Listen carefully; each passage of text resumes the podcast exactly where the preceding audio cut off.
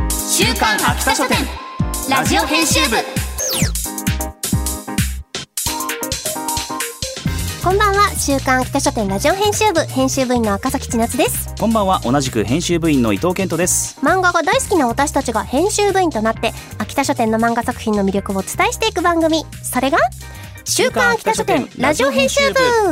それでは今回は早速メールを紹介いたしますはーいラジオネームやる気スイッチ失踪中さんからいただきましたどこ行っちゃったの戻ってこい赤崎さん伊藤さんこんばんはこんばんは選択のダンジョン無双以 下略読みまし長た、いからねすごく気になるところで一巻が終わったので思わず「ここで!」と声を出してしまいました、続きを楽しみに待っていますちなみに私はルークの掃除スキルで散らかりまくっている部屋をきれいにしてほしいです年末の大掃除もサボってしまったので、いいなぁ洗濯スキル欲しいええー何に使いたいですか掃除スキル洗濯スキルあったら掃除洗濯スキル一瞬で綺麗にできるんだったら、いもうそういう事業を立ち上げてお金儲けする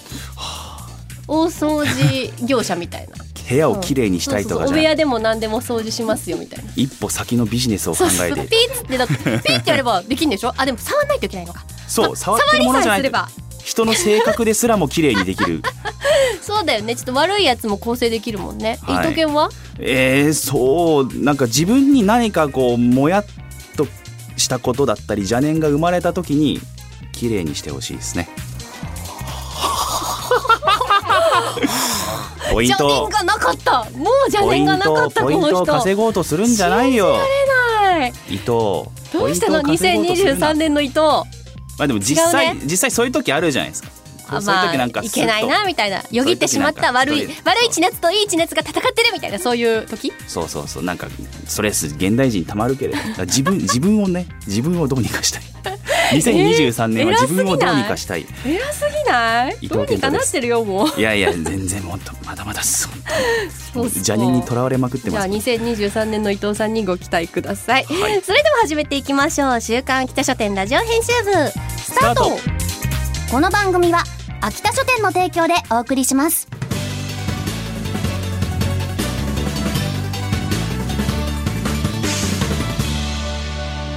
週刊秋田書店ラジオ編集部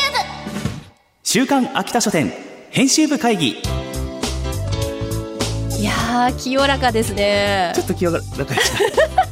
ちょ違いまっすとね清やはらかりさえー真面目ではい選択された伊藤さんでした、はいさあここからはさまざまなテーマに沿って取り上げた漫画作品を編集部員の私たちがあれこれ掘り下げていくコーナー です今回のテーマはこ ちらもういいよ発酵食でほっこり幸せはい発酵に来ましたね今度はね洗濯から、はい洗濯からの発酵です そうですなんか健康になれそいいうのか悪いのか綺麗になった上で発酵すればなんか健康に良さそうこう人間は結構上手に付き合ってるもんでございましてね、うんうんうんうん食べ物とかでもありますね発酵食品とかあ醤油もなんだ醤油味噌納豆漬物ヨーグルトチーズなどって書いてあるけど、うんうんうん醤油も発酵食品なんですねそう言われれば確かにへえそうかえ甘酒とかも甘酒は発酵食品ああどうなん発酵してるお酒違うでかなお酒は発酵とは違うのか品工程的にはでもそう同じはず、なんか昔炊飯器かなんかで麹から甘酒とか作ったようなうんうん覚えはありますけどそれ入るのかなちょっと違うのかな発酵あとまああの牛乳パックにさ菌入れて、うちのお母さんよくヨーグルト作作ってたお牛ー乳パックの中に菌を入れるとさヨーグルトになるそのうそうそうそう知ってるうんなんかどっかから菌もらってきてさそうそうどっかからもらってきて入れてたヨーグルトとかもあのー生まれ方は偶然って言いますしね偶然菌が牛乳に入ってなんかできてるって食べたら美味しいみたいな、いや昔の人は偉大よね本当にと思いますはい、さて今回発酵食でほっこり幸せというテーマで取り上げるのは月刊フォアミセスで好評連載中のどうぞご自由に久美子の発酵暮らしです作者は井上咲子先生新卒から小さなお菓子メーカーの総務部で働いてきた久美子のもとにある日親戚から常滑焼きの壺が届く高価なものかと期待した久美子が開封すると壺の中にはいい感じのぬか床が入っていて更年期や仕事の悩みなどいろいろあるけど発酵食でほっこり幸せな物語コミックス第1巻が1月16日に発売されたばかりですはい発酵食ですよほっこり美味しいよねやっぱね発酵食ってそうですね、うそしてこの中では特にその発酵食品の中でも、ぬか床を使ったぬか床だってやったことあるぬか漬けたちやったことないです見たことやったことありますいやないけど、うんなんか私やってるよっていう人がいたような気がする、うん友達でなんかタッパーかなんかで結構お手軽にやおっーてたと思うその子はあテレビとかでしか見たことないですなわかなか自分でつけることってないというか、家の中でそのきっかけ食もべね物を育てるってことが、なかなかきっかけも難しいですよねうんまあ久美子さんは急に家に送られてくるっていうところからスタートするわけびでっすけくれりだどよもね高価なこう片見分けで親戚からの「ええすごい壺来た!」と思ったらパカッて開けたら「ぬか床やないか!」っていうとこからスタートするんだけど意外にこの久美子さんが最初からあのぬか床の知識がまあまああるんですよね。そうでしたねだからなんかこう、安心して見てられるというか、ええ美味しそうって普通に思える、僕テレビでしか見たことないから、うんこうやって育てるんだというかあーなんか育てるっつっていいですかねなんか結構そのしいたけ買ってきたり買ってきたりとか生きてるって言いますよねぬか床は生きてるんだ、そうちょっとほっとくとこうなっちゃうよとかそんなこう知識も得られつつうんご飯も美味しそうだし、ねうん、なん人か間関係も面白いしっていう、うんうん、いろんなキャラクター出てくるね久美子さん主人公は49歳独身、はい知らない人が握ったおにぎりは食べられない、はいがいきなり送られてきたぬか床を触れたと発なんか酵してるから大丈夫かもみたいなこと言ってたねなんかそうフィーリングだったんでしょうかね、うんそう栗山久美子の同僚で企画部のツンデレ次長うんはい同僚なんだけど結構久美子とはタイプが正反対なそうですね感じだからこの2人のやり取りもすごい軽妙で楽しいですね、稲森ダジャレ好きの総務部部長 何でもかんでもダジャレ言っちゃうっていう言いますねそういう人ねこういう人いるよねっていうのがこいるんうですキャラクターがやっぱり立ってるよねそう飯間君配置転換で総務部に移動空気が読めない感じ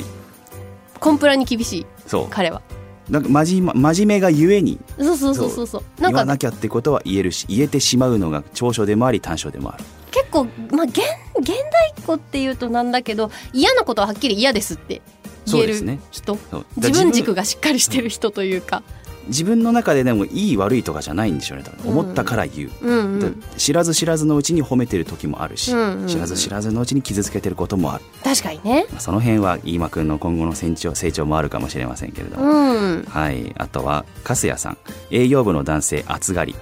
はいいるねこの女子社員とあのエアコンの温度ですごいバトルを繰り広げるっていうそうですねオフィスの気温大事なことでございます、それからぬか子これ登場人物じゃないですね登場人物の中に書いてあるけれども ぬか 登場物でもぬか子喋ってるからそのぬか子が大体その物語を締めてく れますそうそう久美子が譲り受けたぬか床のことをぬか子とは言いいますけ魅どね、力的なキャラクターがたくさんでもやっぱ読んでるとさなんか新しいことを始めるのっていいなワクワクするなっていう気持ちになった、ううんん、そうですねうんうんうんなんか糸犬は2023年始めてみたいことはあるかい2023年始めてみたいこと、うん、そうですね結構この12年が、うんああやってみたいなとかこれをやったらどうだろうって思ってたことをこういろいろやれた年だったんで、おー2022年はなんか結構それをこう続けたいなって思ってることが多いですかね。確か新にし続くけ始めるることというかが難しいっていうのもあるよねその中で新しく始めるっていうことが生まれてくるかもしれないなよって思うさんですけすどが洗濯だよ洗濯大 王よ大王になっちゃった赤崎さんどう ですかえーなんか私絵描いてみたりしたいなおおいいじゃないでとす思っかて iPad のあの Apple ペンシルとかええにシャカシャカってなんかお絵描きもうしたねいほら「週刊秋田書店」してたけでどお話も作ってるしこれで絵も描けたらまさか あれなんか自分でこう作り出すことをしたいなっていうふうに思いました、うんうん、うん、形の見えるものを何かいいですねそう声優って普段そういう仕事じゃないからこそなんか、おお面白いなってなること多いですよそうねなんかだからこうやってさこのぬか床を自分のこうちゃんと手塩にかけて育てるみたいなうんのすごいそういう喜びってあるんだろうなっていうふうに思いましたぬか床やりますやりますかやります文化放 送で文化放送に置いとけば誰かしら来るでしょう声優え来た声優自由声優自由ぬか床ってこと 自由に入れて静ってかにもいいです首よを横にみたいな振らないでください 声優さんという自覚がある方はこのぬか床を回していってくださいみたいな掘り返していってくださいってきゅうりを1本取っていってくださいみたいなうん感じ文化放送に置いてれば声優は毎日来るはずはい、うんうんそれはうなずいてるけどあの後ろの人たちは首を横に振っておりま すじゃあしょうがないから秋田書店の方でお願いします 誰かが持ち帰るってことですか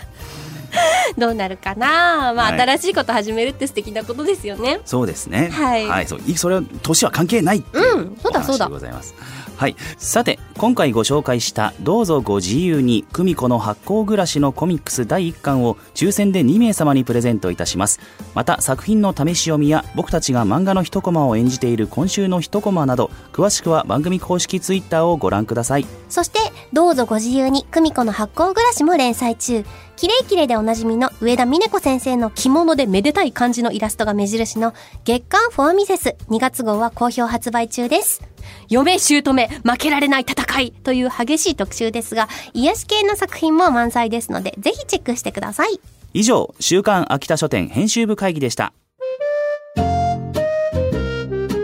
週刊秋田書店ラジオ編集部エンディングです。次回は神話級異能バトルファンタジーというテーマで、どこでもヤングチャンピオンで好評連載中の異世界帰りのリーマン、17歳の頃に戻って無双するをご紹介します。お楽しみに。番組では作品の感想や見どころなど非常勤編集部員ことリスナーのあなたからのお便りもお待ちしていますメールアドレスは秋田アットマーク JOQR.net akita アットマーク JOQR.net までお気軽にお寄せくださいまたこの番組のアーカイブがポッドキャスト QR その他各ポッドキャスト配信サービスにてお聞きいただけますこちらも詳しくは番組ツイッターをご確認くださいそれではお時間になりました。週刊秋田書店ラジオ編集部、お相手は赤崎千夏と、伊藤健人でしたまた来週この時間にお会いしましょう。バイバイこの番組は秋田書店の提供でお送りしました